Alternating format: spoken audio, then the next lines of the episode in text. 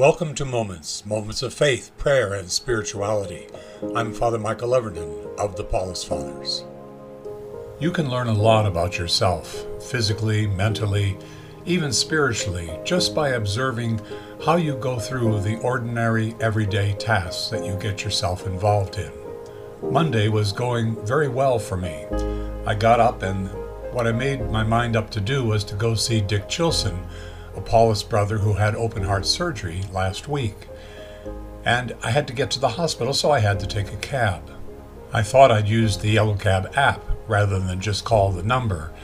And the first thing you run into, especially if you have any vision problems at all, is that the most important information they're looking for and what you need to tell them about where you are and where you're going is in the faintest and grayest of type. So I fumbled around with it for a little while and got the information in that was needed. But I found myself having to sort of forgive myself for not being able to see clearly and directly. Thus the title of this podcast, Don't Be Too Quick to Judge. It's very easy for us to put ourselves down because we can't do something perfectly smooth the very first time. So I got to the brand new Sutter Hospital at 1101 Van Ness Street here in San Francisco, and once again, as I tried to find Dick's room, I had to be patient with myself because I can't see the numbers on the wall as clearly as I used to. So rather than using some four-letter words and feeling sorry for myself or putting myself down because I can't see perfectly clearly, I asked for help, and I got it immediately. There are always ways to navigate the difficulties we find, even in daily life. Richard, by the way, is doing very well. He was walking around, has most of the tubes taken out, and is healing quite rapidly and fully, so I'm happy about all of that. And then there was the cab ride home.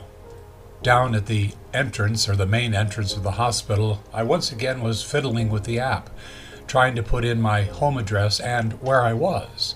I put in the information and got a phone call from a cabbie saying, "I'm here." And I said, "Well, I don't see you. Where are you?" He says, "I'm at 660 California Street," which is precisely why I couldn't see him, because I was at 1101 Van Ness Street. So I gave up on the app and called the number 415-333-3333 and ordered another cab. While I was waiting for the second cab, the first cab driver got a hold of me on the phone and said that he would come and pick me up, so we canceled the second cab ride. He finally showed up. His name was Jay, and he's one of the nicest people I've met in a long, long time. And the reason he felt bad for me was because the Yellow Cab Company charged me for the ride that didn't happen. Jay evidently knew that I was a regular Yellow Cab customer, and so he felt like he had to step in, which he did. And he took me back home. But that's when another problem happened. We got up on California Street, we're rather at the top of the hill up above us, and I said, "Right over there, that's fine." The reason I said that is because I saw a brick building on my left, and I told him to park anywhere that was convenient. And he said, "You don't mind walking down the hill?" I said, "No, not at all." I thought that I was only going to have to walk a few steps. I tipped him well because he was so kind, and when I got out of the cab, there was a crowd of tourists. Now, normally when I get out of the cab across the street from Old St. Mary's Cathedral, I usually tell the tourists to make sure they go over and go inside and see the oldest cathedral in California that was destroyed by the fire, although we did survive the earthquake. Now, this is when things turned really kind of weird. I told them all about California Street and told them all about the cathedral, and yet there was no cathedral there. I was talking about something that wasn't there at all. They must have thought I was Looney Tunes. And I had to walk down 2 blocks down California Street rather than just a few steps. I felt silly, but then again, I thought, yeah, you gotta be careful not to judge too quickly.